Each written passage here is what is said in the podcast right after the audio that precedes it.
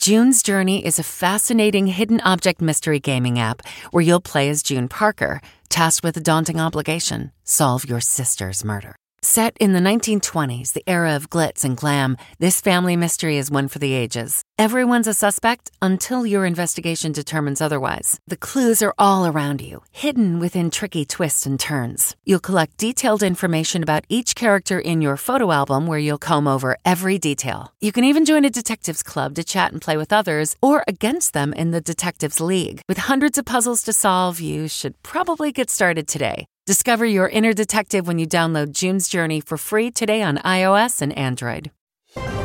I'm Margaret Brennan in Washington, and this week on Face the Nation, grim economic numbers prompt new fears of a recession as President Biden makes a controversial trip to try and help cut global energy prices. Costs continue to soar, with the price of food, energy, and housing all up from May. Inflation is now up 9% year over year, despite a strong jobs market and decreasing gas prices. Wall Street and economic observers were shocked by the report. But those numbers came as no surprise to Americans finding it harder and harder to make ends meet. This was not the news the president needed on his Mideast trip, where he was criticized by even some Democrats for meeting with the Saudi crown prince, Mohammed bin Salman. The CIA says MBS approved an operation to capture or kill U.S. based writer Jamal Khashoggi in 2018.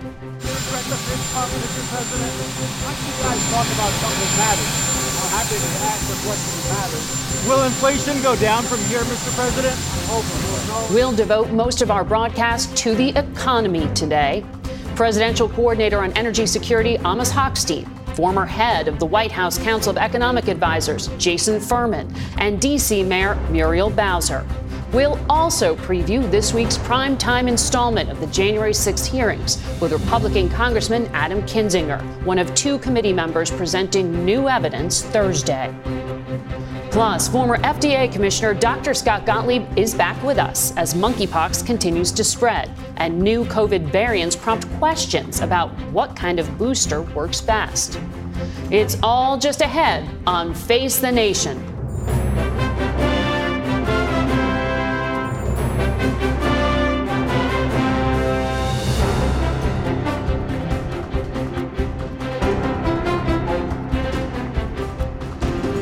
Morning and welcome to Face the Nation. We have a lot to get to today, but we begin with the new January 6th investigation developments.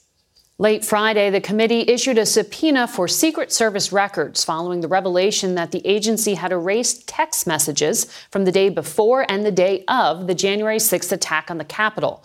Last Tuesday's hearing detailed a chaotic White House meeting between the former president, White House counsel Pat Cipollone, and a group of outside advisors over a plot to seize ballot boxes and overturn the 2020 election.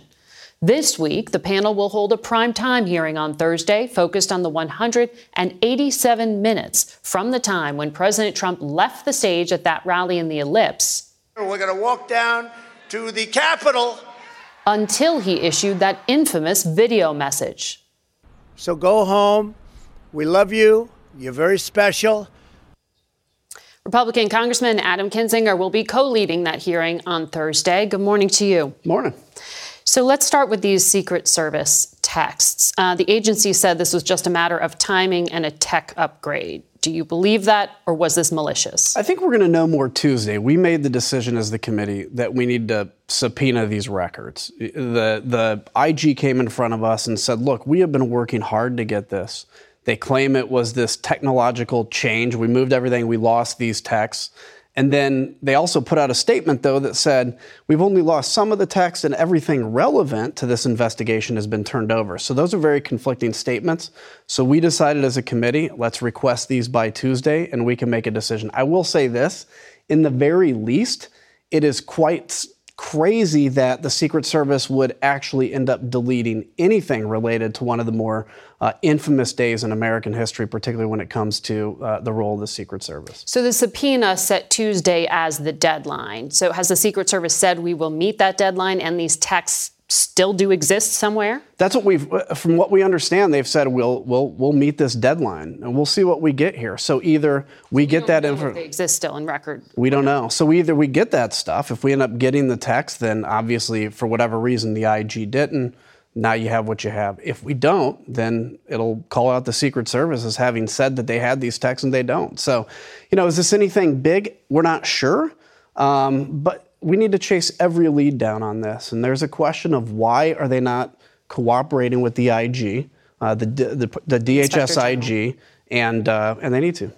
So the committee has, though, spoken in the past with some Secret Service officers. So do you have a date yet to question the two in particular, um, Tony Ornato, uh, about what happened January 6th? Um, of course, he's relevant because of Cassidy Hutchinson's testimony about what yeah. happened in the vehicle. Look, we're still working on that. Uh, we'd love to have him come in. Uh, we're, we're working out those details. Uh, we know that through, I guess, anonymous sources, they've said they're going to be happy to come in and testify we would encourage anybody to, anybody that knows anything, but it's got to be under oath. Right now, it's just been discussion from Secret Service through anonymous sources.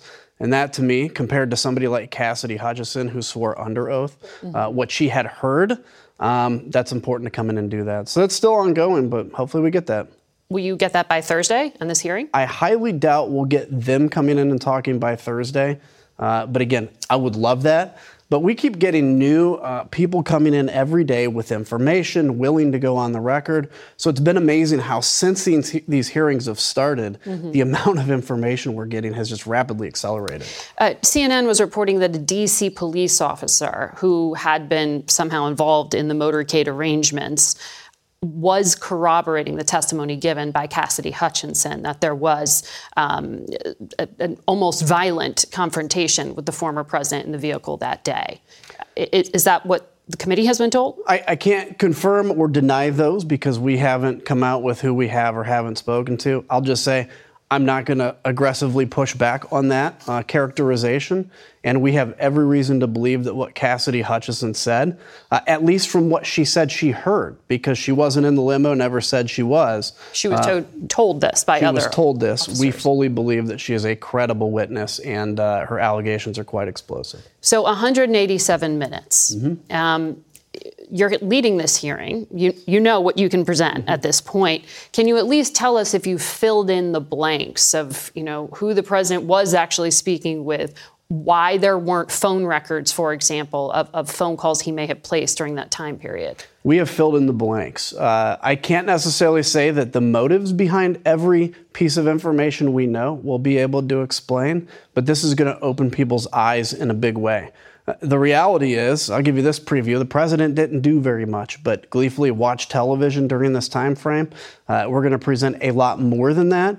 But I could only imagine as, I mean, I knew what I felt like as a U.S. congressman. If I was a president sworn to defend the Constitution, that includes the legislative branch, watching this on television, I know I would have been going ballistic to try to save the Capitol. He did quite the opposite. The president didn't do anything? The president didn't do anything, and we're going to fill those blanks in. And if the American people watch this, particularly I say this to my fellow Republicans, watch this with an open mind. And is this the kind of strong leader you really think you deserve? Uh, the chairman of the committee, Benny Thompson, has said you all are still discussing whether to go ahead and try to force a conversation with the former vice president, Mike Pence his former chief of staff, Mark Short, said on this program this is very low likelihood of ever happening. Do you personally want to subpoena Mike Pence? Look, I personally want to talk to Mike Pence. I think there's a difference between do we subpoena him, do we ask him for a transcribed interview? Um, I think it would be important to hear everything he has to say. That said, I'm not sure we get a ton more out of him than what his staff has already told us. Um, the big question we're still dealing with as a committee is is there benefit in talking to somebody like Donald Trump and, and requesting he come in? Uh, that's something we're, we're negotiating back and forth on whether we want to do that and, uh, and what that looks like. What is the value in speaking directly to the former president and the vice president when the former vice president's chief of staff and his you know legal advisor have testified to you why do you need him physically there and what would the president's testimony. Yeah, and I'm not sure we do need them physically there because, again, we're getting a lot of information, and I think you'll see after Thursday's hearing, we know a lot. Um, look, Donald Trump has made it clear that he doesn't mind not telling the truth. Let's just put that mildly. He lies all the time. I, I, I wouldn't put it past him to even lie under oath. Uh, so I'm not sure what the value is there. That's again something we're. I think the thing to keep in mind is this this investigation is not winding down. We may be towards the end of this tranche of hearings. We may have more hearings in the future, and the investigation is still ongoing. Mm-hmm. So we're, we're we're we're getting to the bottom of what we need to know. Tranche of hearings what does that mean? I mean, how many are you thinking? Well, what, what we've done. This is this will be our eighth hearing. This is the end in this kind of grouping. Uh, I fully expect when the report comes out, we may have a hearing or two around that. Mm-hmm. But of course, as you saw with Cassidy Hutchinson, if we get information that the American people need to know, uh, we may end up bringing up more hearings at that time too. So um, I want to ask you about the former Overstock CEO Patrick Byrne, who spoke, I guess, for eight hours mm-hmm. behind closed doors with the committee the other day. He said to reporters. Um, there is so much interest in the December 18th Oval Office meeting because it all comes down to it. The crux of history comes down to it. And then his lawyer said, Stop talking. What's the rest of the sentence? Exactly what is the crux of history here? I, I, don't know. You know, it's hard to get into the mind of somebody like Patrick Byrne. It's hard to get into the mind of somebody like Rudy Giuliani. Is this a grift? Do they really believe some of these conspiracies? But he has been, I mean, it, it seems like Patrick has come to believe that there is some deep state conspiracy to overthrow the government and uh, or to at least have the deep state way of the government. And so I don't know what would have come next in his mind, but I can tell you his uh, he seems a little unmoored from reality when it comes to politics and when it comes to democracy. So, uh, Mother Jones um, published audio this week of Steve Bannon, who was speaking to uh, a group of associates in, in October, I understand this was recorded, about uh, the former president's plan to declare victory. Let's listen to what he said. And what Trump's going to do is just declare victory, right? He's going to declare victory but that doesn't mean he's the winner. He's just going to say he's the winner. That's our strategy. He's just going to declare himself a winner. So when you wake up Wednesday morning, it's going to be a firestorm. What does that indicate to you? I mean, Steve Bannon speaks sometimes in hyperbolic terms. Does that indicate to you that there was a level of planning going back that far? Oh, yeah. I mean, I think, look, if you look at the president's statements even months prior to the election, he started saying, if we lose, it's because it's going to be stolen. There was, I think it was uh, Chris Stirewalt came in on our second uh, hearing and talked about that idea of that the red mirage, how early in the night it'll look like Republicans are winning, and then later it will be the obvious result. I mean, I think Democrats were ahead in Ohio significantly even at the beginning of the night. Steve Bannon is an agent of chaos. Steve Bannon, in his own words, believes you have to basically burn the system down to rebuild it and fix it.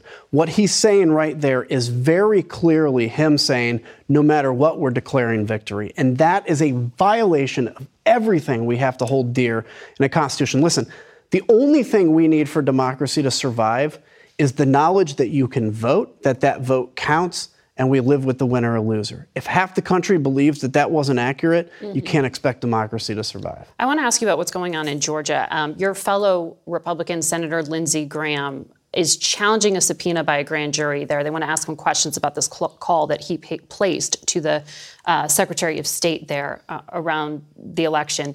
Graham said he's done nothing wrong. Um, is there a reason the January 6th committee has not spoken to him? Are there questions you have for him?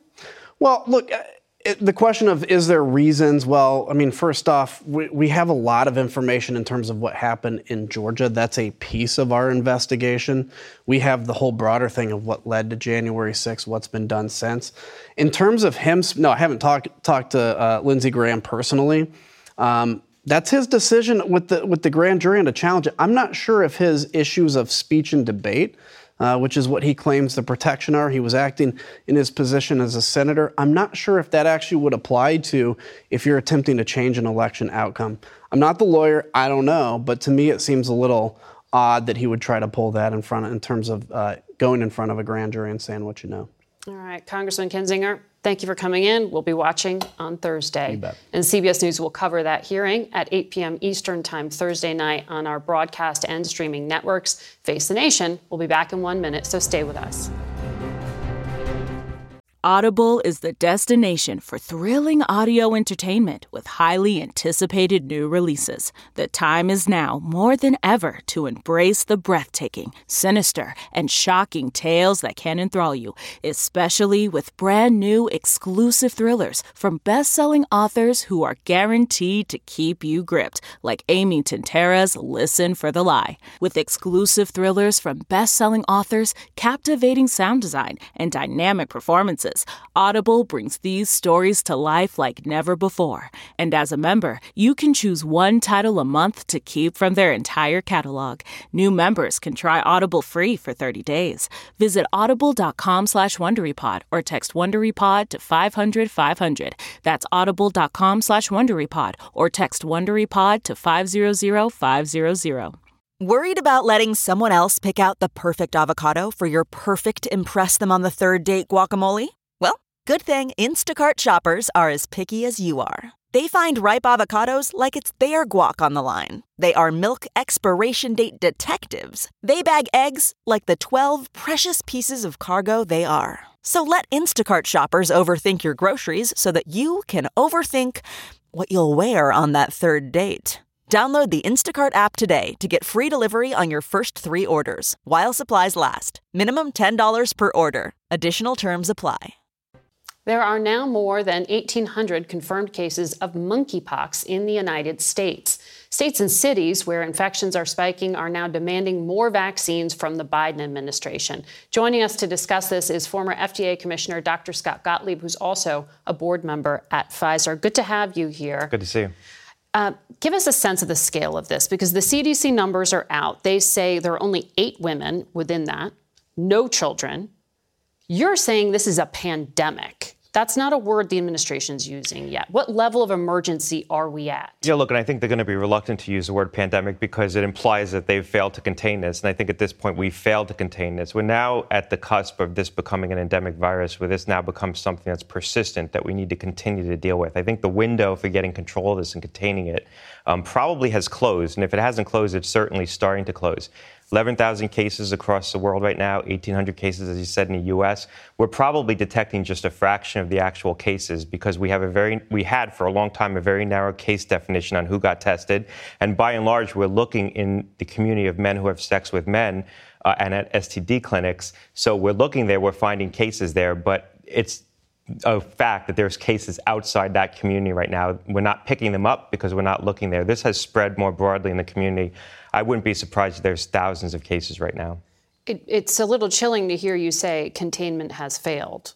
I've heard you say that before with COVID. Well, look, this isn't going to explode like COVID. This is a slower moving virus, which is why we could have gotten control of this if we had been more aggressive up front. We made a lot of the same mistakes that we made with COVID with this, having a very narrow case definition, not having enough testing early enough, not deploying vaccine in aggressive faction, uh, fashion to ring vaccinate. But now this is firmly embedded in the community. And while it's not going to explode because it's harder for this virus to spread, it's probably going to be persistent. You'll, you'll have this as a sort of a fact of life, maybe spreading as a sexually transmitted disease, but also breaking out of those settings. So the CDC said monkeypox can show up up to three weeks post exposure. What are the basic symptoms? If you have a rash, do you call your dermatologist? Who do you call? Well, it's a vesicular rash. It's associated with fever and achiness. You know, the, historically, you used to get a disseminated rash. What we're seeing right now is people aren't presenting with a widely diffuse rash, but sometimes just a small number of vesicles. So I think it's being confused with other vesicular rashes. Herpes, Coxsackie can cause a vesicular rash, certainly chickenpox. Right now, anyone who presents with a vesicular rash that can't be explained by another etiology. So a rash that causes vesicles should be tested for monkeypox, whether they come from a high risk community or not. That's the way we're going to snuff this out. Um, we didn't have enough testing to do that. Now CDC has gotten in place more testing. There's probably adequate testing to broaden it to be able to accomplish that. So we should be doing that. Physicians should be sending off these tests problem with testing. Also, it seems that distribution or access to a vaccine is an issue. The mayor of New York, the governor of New York, asking the Biden administration to do more to get them access. Why is this a problem? Well, we didn't have adequate stockpiles of the vaccine, the one vaccine that's approved for monkeypox. Um, we only had 2,000 doses in the national strategic stockpile. It was there as a hedge against smallpox. We took our eye off that ball, so we didn't replenish that supply. They ordered about 300,000 doses that have been delivered. 150,000 have been distributed. Another 130,000 will go out this week. Some there's of that be, overseas. Um, some of it's well. There's 800,000 doses that were overseas um, that the manufacturer Bavarian Nordic had overseas. Those are being brought into the U.S. right now. FDA has to do what's called lot release. They have to inspect those doses to make sure they were appropriately manufactured. They're doing that inspection at the same time that they're forward deploying those 800,000 doses. So those are going to cities right now. And as soon as FDA finishes that, which should be this week, those doses will be turned on. They'll be able to be distributed or be used on patients. So I think the vaccine situation is going to mm-hmm. improve mm-hmm. dramatically this week. You're going to see literally hundreds of thousands of doses become available. The White House has intervened to take more control of the response away from CDC. This can't be our response every time that when yeah. CDC drops the ball, the White House and the political leadership need to step in. That's what's happened here. It happened in COVID. We need to fundamentally reform how we respond to these, these crises. You wrote a book on that. Um, I want to ask you about COVID. The CDC says now about 54% of Americans live in an area of high COVID community spread. That's up from 31% the prior week. That seems fast moving. What is different about these variants now? Well, look, it's the B5 variant that's growing. It has the capacity to evade the immunity that we've acquired from vaccination and also from prior infection. It does seem to be that B2 infection confers more robust immunity against this B5 variant. So places that had big outbreaks of B2, like the Northeast, probably going to be more protected. There's 100,000, over 100,000 cases on average being reported on a daily basis. We're probably detecting one in 10 infections right now, so it's probably more like a million. I think most Americans have started to accept this as part of the fabric of daily living. In part, that's, a, that's based on a wholesale recalibration of risk.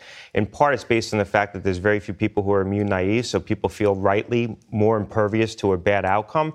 So we have to recognize that this spread is happening against the backdrop basically of normal living.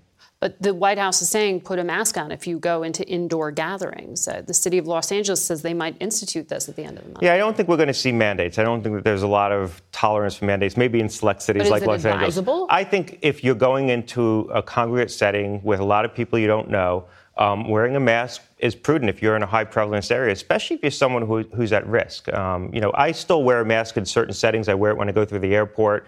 Um, if I catch COVID, I want it to be from a family member or a friend, not some stranger I'm sitting next to on a plane. So I try to be prudent when I'm in mixed company. I think right now, if you live in a high prevalence region, it's advisable, especially if you're someone who's vulnerable, if it's easy enough. Mm-hmm. And a booster shot. Will we have a rebooted bivalent vaccine in the fall? Yeah, well, look, there's going to be a vaccine based on B4 that the manufacturers are developing right now. There is a bivalent vaccine based on B1 on the shelf right now that we could be deploying. We're not. That probably would be more protective against this B4 variant and B5 variant. We, they've made a decision so far not to deploy that, but to wait for the B4 variant vaccine mm-hmm. that's going to be available this fall. Right now, if you're above the age of 50 and you haven't had a dose of vaccine this year, you probably should get one. And the sequencing is good. Get a dose now if you're someone who's at high risk, and yeah. you can come back and get one later. Dr. Gottlieb, good to have you back in person. Wish you had better news, but it's nice to see you. In Uvalde, Texas, the community awaits the release of an investigation conducted by the Texas House into the police response to the massacre at Robb Elementary School, in which 19 children and two teachers were killed. More than an hour of video from school security cameras will be shown to families along with that report. CBS News correspondent Lilia Luciano is waiting for the report in Uvalde. Lilia? Margaret, for too many parents in this community, it's too late. Answers will not bring their children back, but they hope this investigation will pave the way for some level of accountability and will prevent at least a delayed response like this one from happening in the future.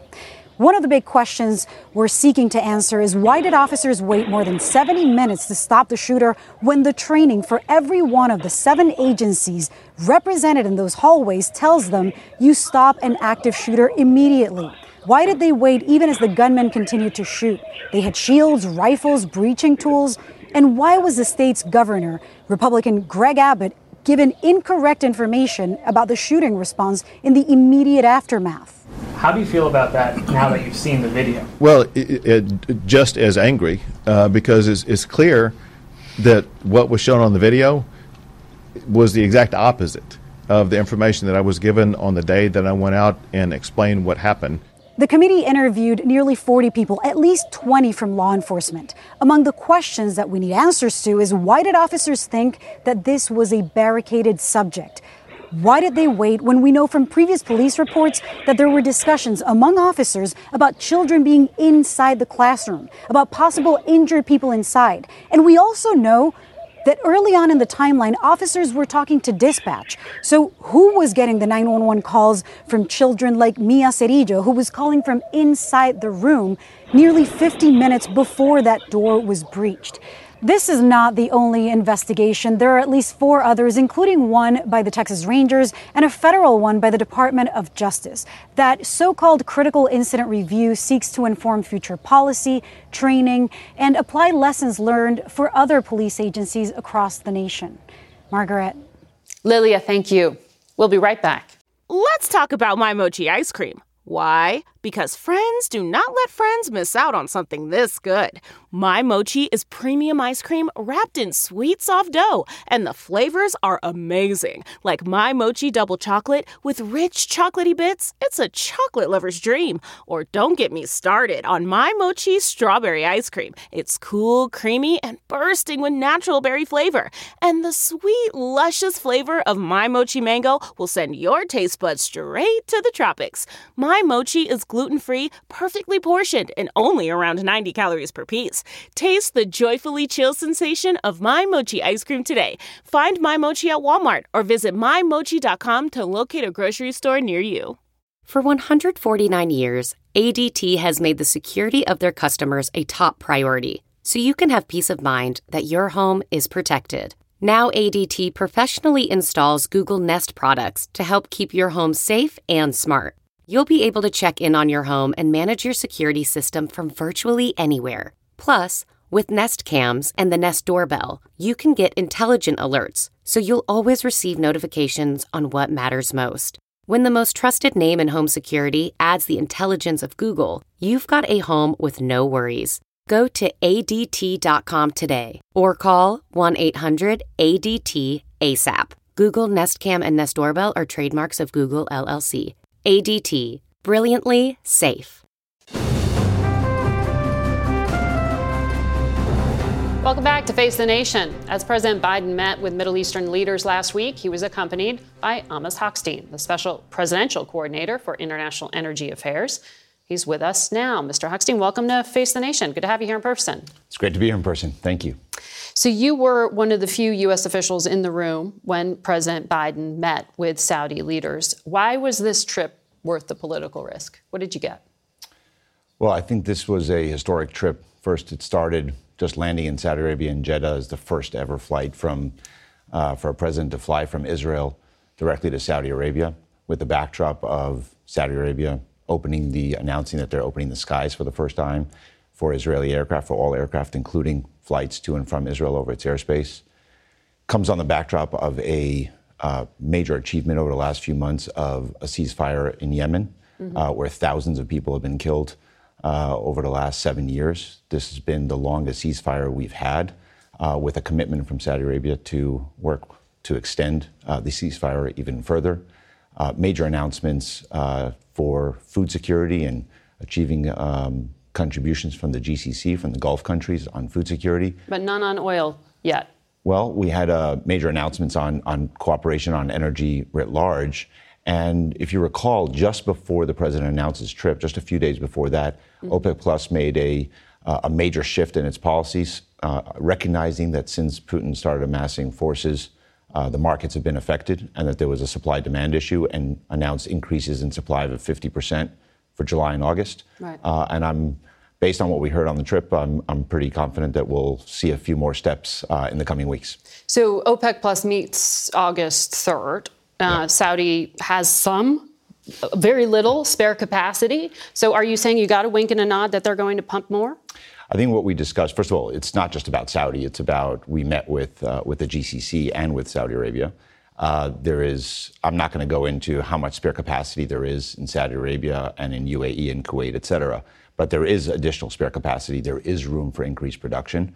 Uh, as we've told producers in the United States, uh, we've had conversations over the last several months and weeks mm-hmm. uh, with OPEC, uh, and I, I, believe that there is still more room to uh, to see additional steps. In Saudi says weeks. it's got like a million spare barrel capacity. Uh, again, it's not just about Saudi. Uh-huh. this is OPEC, so there are other countries as well. So what we need is to see a little bit more. But let's let's look at what has happened since the president announced his trip. oil prices at that point were at about 120.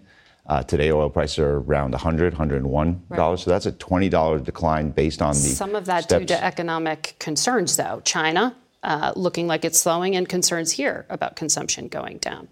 So there's no doubt there's never one reason why oil prices go up or why oil goes down. Uh, as you know, when oil prices go up, they tend to say there's only one reason. That's the, po- the political leadership. Uh, but if you think about it this way, over the last few months, the president has uh, supplied the U.S. market with a million barrels a day, which is a historic level. From the Strategic From the Strategic Petroleum Reserve. We've never done that before. And that, what, ends in September? No, that, that will end uh, towards the end of the year. Do will it end uh, towards the end of the year? Can you afford to stop putting emergency supply on the market? Well, look at what has happened. The private sector, uh, as we talked to them in the United States, said they can increase production in the United States by about a million barrels a day, but mm-hmm. it's going to take time to invest in it. It'll come at the end of the year. So we stepped in, the president stepped in and said, I'll fill that gap. Right. So hopefully, my expectation is that uh, the private sector in the U.S. will in- have those increases coming so we don't need to have the emergency from the U.S. government. In the meantime, we've seen the, uh, the prices, both the oil price, but also the price at the pump has come down at the fastest rate that we have seen in over a decade.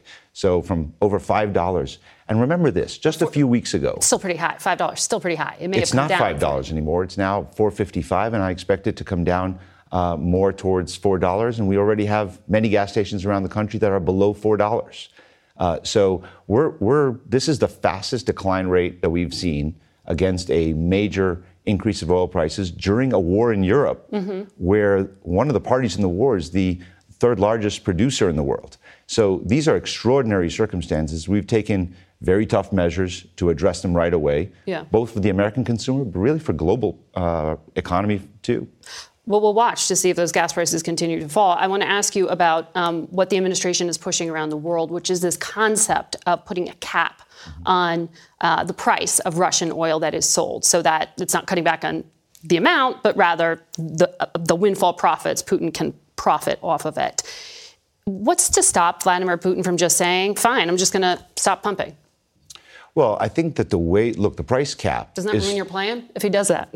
well, first, he could do that tomorrow, regardless of what we do on a price cap. You know, Putin has been an unreliable supplier, uh, unfortunately. But I think what we're doing is we're designing the mechanism so that uh, he can still uh, he still would have revenues. He needs those revenues to. Uh, that's the only revenues he really has in his country. There's nothing else in Russia except for oil and gas. Well, J.P. Morgan says he's got enough cash that he's sitting on that he could cut by 5 million barrels in that extreme example that the price of oil would go up to over $300 a barrel, almost $400 a barrel. Well, what we want to be able to do is to mitigate where the price of oil on the world market doesn't actually impact Russia at all because we're going to put a price cap so that all they have uh, is to get that price and no more than that. Right. We believe that that is the way to do it. So if prices go up, he still won't get that price, and do we can reduce that price. For that yet? Why would India or China comply? Well, first. Uh, at the G7 a couple of weeks ago, the G7 endorsed this idea as a good idea. We're now starting to have the conversations with the major consumers. Uh, and I would ask the question the other way around. Doesn't every buyer try to get a lower price? So I think every buyer is incentivized to pay less. And I'll, I'll go a step further right now, regardless of what you see as the global oil price, that's not what Putin's getting. So these headlines about Putin getting a, some kind of a math between how much is he selling a, times the price of oil in the world, mm-hmm. that's not his revenue because he's already but agreed he's still taking in to money major and he's discounts. still funding this war. So that's what we're trying to stop. Right, but in the meantime, I want to ask you quickly about uh, the president's climate change efforts. This bill and his proposal is completely stalled right now. The president says he's going to take executive action. What is the plan? What are you going to actually do here in the United States? Well, I think we've tried to get a plan where we can incentivize, uh, create incentives for you can't U.S. block investment. new oil and gas drilling. right? You can't do some of those things because they would counter your efforts. Well, I think what we want to do in this in this bill that we have proposed, and we are, we are hopeful that we still hope that that's what Congress does, is to give the kind of incentive assurances that we can have additional American investment in climate, renewable energy, electric vehicles. Why wouldn't we want to do that? Why would we want to make to create an environment in which uh, China's ahead of us, the rest of the world is making the investments, and we're not? We want to be able to put the kind of incentives that there'll be additional investment in the infrastructure for renewable energy, for solar, for, for wind, and for electric vehicles, and for our nuclear fleet in this country. That's how we get to climate. We didn't get that today. The president is determined to take some action that he can through executive orders and through other actions. Like we'll, we'll see what we can do uh, this week and in the coming weeks. Uh, but again, I think that the responsibility here is to be able to invest into our future whether we like it or not, this, those some don't like it. This is the future of energy markets mm-hmm. in the United States and around the world. We got to decide: do we want the U.S. to lead, right. or do we want the Chinese to lead this? You got to convince Senator Joe Manchin. Uh, we'll be talking about that uh, ahead. Thank you very much for coming in. For a broader look at some of the economic headwinds we are facing as a country, we're joined now by Jason Furman. He was the chairman of the Council of Economic Advisors under the Obama administration and is now a professor at Harvard. Excuse me. He joins us from Boston this morning. Good morning to you. Uh, inflation is running extremely hot, as you know. Um, up 9.1% over the past 12 months. Shelter, food, gas, all the things the Fed can't really control, that they're hurting people. Are we at the peak yet? You know, Margaret, I don't know. Um, oil prices have been coming down, gasoline prices have been coming down. So that headline number, that's the one that Americans really feel could be coming down. What was worrisome in this last report is even if you strip out all the volatile things, the underlying core um, was actually strengthening. We might see the 12 month numbers rising in the months to come.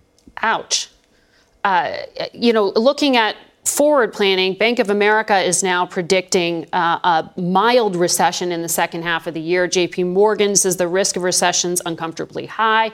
But Citigroup's CEO said she sees nothing in the data now to indicate that we're on the cusp of recession. So this this is the big money bet. What, what's your bet? Where are we on the possibility of recession? Look, I'm not that much more worried than I am normally, but I don't have um, any confidence in that. In part because the economic signals are really unclear. In the first half of the year, it looks like GDP fell, but jobs grew quite a lot. You have business leaders saying they're worried we're going to go into recession, but they're still hiring people. If they're bankers, they're still making loans to people. You have consumers saying they're really negative about the economy, but they're still spending money um, it's hard to square a lot of these contradictory signals right now. Right, but you're saying it, it is quite possible. It's just not clear.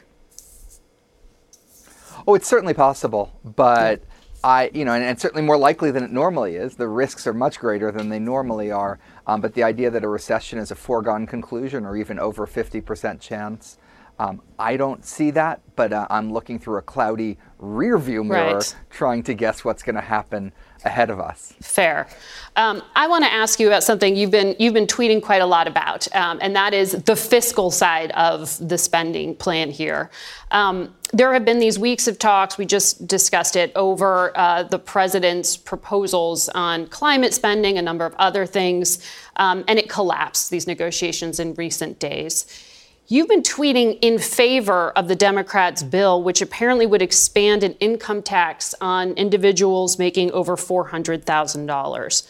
Why do you think it's advisable to raise taxes in a period of inflation like that? People like Senator Manchin say we shouldn't be due to inflation. Yeah, so Margaret, Senator Manchin is absolutely right to be more worried about inflation after the Friday report. That means we're going to need to do more. Um, the Fed's probably going to telegraph larger rate increases in the future. It also means Congress should be trying to do their part and helping out. If they can cut the deficit, including raising taxes on high income households, that would you know, reduce a bit of spending in the economy. It would cool the economy down a little bit and actually take some pressure off the Fed. The Fed would not need to raise rates by quite as much if Congress um, did their job. So clearly, this is a time where everyone should be helping out and bringing inflation down. Well, what's interesting is that when you were on this program back in May, you said one of the reasons the U.S. has incredibly high inflation was uh, the emergency spending that President Biden signed into effect back in March of 2021. And it was spending like that that Senator Manchin points to and says, see, this is why we need to wait. So, why was he right in the past and he's wrong now to be concerned about spending? Yeah, the difference is that we're talking about something exceedingly different then. Now than then. That was $1.9 trillion of new spending. Now on the table was something like $500 billion of deficit reduction. It was a net reduction um, in the deficit. I think almost anyone, regardless of where they were on the political spectrum, that was an expert on this topic, would agree that would lower inflation. There's Republican friends of mine that would say, oh, I don't like lowering inflation by raising taxes on high income households. They might have some other way they'd rather lower inflation. But unambiguously, um, this is going to bring inflation down. And from my values and perspectives, it would bring it down in a fair way, certainly much more fair than the tiny reduction in inflation we'll get if 12 million people get cut off their health subsidies and see their premiums go up at the end of the year. Well, President Biden issued a statement saying he would endorse this slimmed down version of the bill that would um, that Senator Manchin is endorsing that would lower healthcare premiums and prescription drug costs. Are you saying that slimmed down version is just not meaningful? Oh, look, I think that slimmed down version helps. Um, it would lower inflation both because of the overall deficit reduction and then very directly by slowing the growth of prescription drugs costs. That would uh, be in both likely the private sector and the public sector that you would see that slowdown. So if that bill is the best you can get, and I certainly don't know enough about tactics in Washington um, to judge, uh, that bill would be would be a very good thing to do. You know, even within that bill, by the way, there are yeah. some open questions, at least in my mind. If you're not going to raise taxes, how about enforcing the tax code we already have? $600 million goes uncollected every year. Audits of millionaires are down 70%. If you fund the IRS, you can collect a lot more taxes without raising tax rates on anyone. Very quickly, will it add to inflation if all these states, Massachusetts, California, Indiana, Delaware, hand out checks to offset inflation? Absolutely. Every one of those states is raising inflation nationwide to benefit the citizens um, in their own states. Collectively, we'll be worse off because of it. All right. Jason Furman, thank you for your analysis and for joining us today. We'll be back in a moment. Getting the smile and confidence you've been dreaming about, all from the comfort of your home, isn't a total mystery with Byte clear aligners. Just don't be surprised if all your friends start asking, What's your secret? Begin by ordering your at home impression kit today for only $14.95. Byte Clear aligners are doctor directed and delivered to your door. Treatment costs thousands less than braces, plus, they offer flexible financing, accept eligible insurance, and you can pay with your HSA FSA.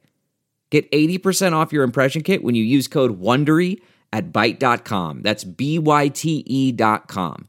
Start your confidence journey today with Byte. Man, that sunset is gorgeous. Grill, patio, sunset. Hard to get better than that. Unless you're browsing Carvana's inventory while you soak it all in. Oh, burger time. So sit back, get comfortable. Carvana's got thousands of cars under $20,000 just waiting for you. I could stay here forever. Carvana, where car buying meets comfort, meets convenience. Download the app or visit Carvana.com today. One of the more startling numbers from last week's consumer price index was the cost of rent, which is soaring at the fastest pace in 36 years. Here in the nation's capital, average home rental costs have jumped more than 11% in just the past year. The national rate is nearly 6%.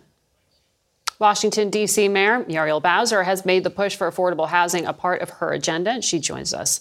Good morning, Good Mayor. morning. Thanks for having me. So, I, I want to ask you the New York Times had this uh, piece on the housing crisis and homelessness in America, and it highlighted DC as just one of those cities that has just persistently not had enough housing um, to meet demand. You've been working on reducing homelessness. Is the prime issue supply? Uh, well, we've been working on creating affordable housing and producing more and preserving more. And we are among the jurisdictions, I would say, that lead the nation uh, in being a local partner uh, in, in production. So, just in the last seven years, we've invested more than $1.4 billion uh, in doing exactly that. Uh, we're equally uh, invested in making homelessness rare, brief, and non recurring uh, in our city, uh, and we have a plan to get there. We've seen our rates of family homelessness, for example, decrease by 78%. percent mm-hmm. Um, chronic homelessness, also, uh, we're attacking and driving those numbers down for most categories. so, what we see is in a city like ours where people want to live and want to work, uh, that we always uh, have to be producing more housing. So I'm wondering then, in an environment where we are now, where interest rates are going up, is that discouraging builders from producing what you need? Do you need the federal government to step in and provide some sort of support? Well, we're certainly are going to be able to do less um, with the very historic investments that we've made. So we're concerned about that. Uh, but what I know that we're doing everything locally that we can. We have a tool called the Housing Production Trust Fund. Uh, this year alone, we'll invest $450 million uh, in new units. We've set a goal of building building 36,000 new units. So we're always looking for the federal government to be a partner. And I have to say uh, that in coming out of this pandemic and everything that the federal government was able to do to help cities like ours keep people housed um, with American Rescue Plan dollars, uh, with making sure that we're uh, preventing evictions and keep, keep people from getting evicted has been very helpful. The uh, Washington Post reported last week that homeless shelters in D.C. were filling up. Um, and groups are getting overwhelmed by these buses that the governors of Texas and, and Arizona are sending here full of migrants. How significant is this influx? How many people? Well, this is a very significant issue. Um, we have for sure called on the federal government uh, to work across state lines to prevent um, people from really being tricked uh, into getting on buses. Uh, uh, we, we think they're largely asylum seekers uh, who are going to final destinations that are not Washington, D.C. Uh, I worked uh, with the White House to make sure that FEMA provided a grant to a local organization um, that is providing services to folks. Um, but I fear that they're being tricked into nationwide um, bus trips when their final destinations are places all over the United States of America. So it's not just local taxpayers picking up the tab. You're saying the federal government is helping. Well, local taxpayers are not picking up the tab and should not pick up the tab. Um, and we really need a coordinated federal response. We know um, that it's done uh, for refugees who, who come uh, to, to the states from all points uh, of the world, and the same has to be uh, done in this situation. I also want to ask you about monkeypox 108 infections here in the district, according to the CDC numbers. Is the outbreak more significant than that? And are you prepared for the spike when it comes to available vaccine? Democratic colleague in New York City says he needs more vaccine. We need more vaccine. Uh, we've gotten uh, just over 8,000 doses. We estimate that we need about 100,000 doses uh, to address the, the current uh, target population. Wow. Um, so we need more doses um, for sure, and we know uh, that that work is being done. Uh, we already have a very robust testing regime, and we've modeled it on what we were able to do with COVID, and we're going to continue to test. And I think think because of that robust testing, we're going to see more cases. Um, but we want people to pay attention uh, to ways to uh, of protecting themselves, especially uh, by getting vaccinated when the vaccine is available. Has the federal government promised you those doses? Uh, we uh, know our health department uh, works okay. with the CDC and others, and so as the as the vaccine is available, we're going to be ready to distribute it. I also want you, you have a big portfolio here in the nation's capital. Indeed. I want to ask you about um, the risk of political violence. Homeland Security has warned the entire country should essentially be prepared for more political violence. Uh, how are you planning for it here in D.C.? Um, well, we as a nation's capital, we're kind of always on high alert uh, as as a target of all manner of political violence, and unfortunately, we've seen that of a domestic nature uh, in in the last several years. So our Supreme Court justices.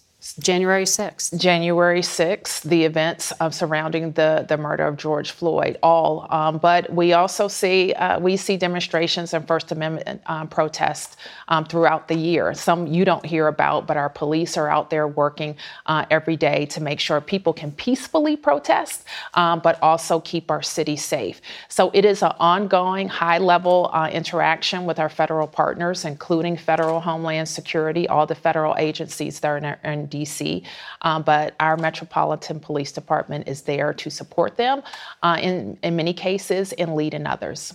All right. Mayor Bowser, thank you for your time. Thank you. For coming in thank today. you. My pleasure. And we will be right back with more Face the Nation. That's it for us today. Thank you for watching. I'll see you Thursday along with Norah O'Donnell, John Dickerson, and the rest of our team covering the January 6 hearings at 8 p.m. Eastern Time right here on CBS.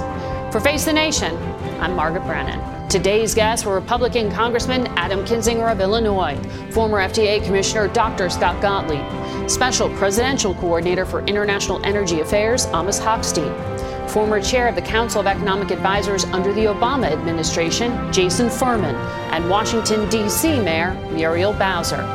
The executive producer of Face the Nation is Mary Hager. This broadcast was directed by Shelley Schwartz. Face the Nation originates from CBS News in Washington. For more Face the Nation, we're online at facethenation.com and you can follow Face the Nation and CBS Radio News on Twitter, Instagram, and Facebook. Face the Nation is also rebroadcast on our CBS News app at 12 p.m. on Sundays, and it's available on demand on Paramount Plus. So you're always on the go? Now you can take the CBS Mornings with you, and we want to go. Wake up to your daily dose of news and interviews on the CBS Mornings On the Go podcast. Listen to CBS Mornings On the Go ad free on Wondery Plus.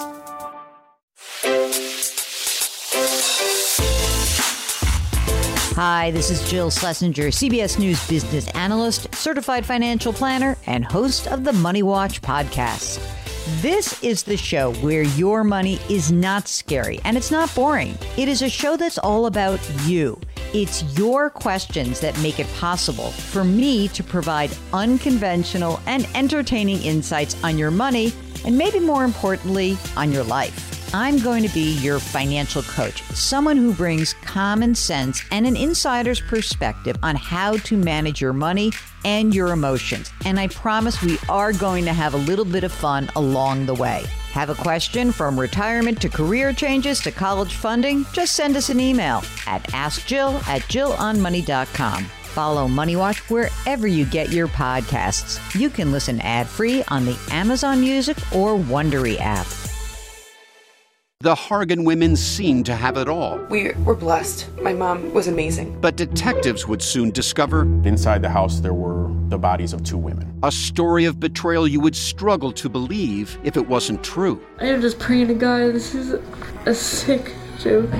From 48 Hours, this is Blood is Thicker The Hargan Family Killings. Listen to Blood is Thicker The Hargan Family Killings early and ad free on the 48 Hours Plus subscription on Apple Podcasts.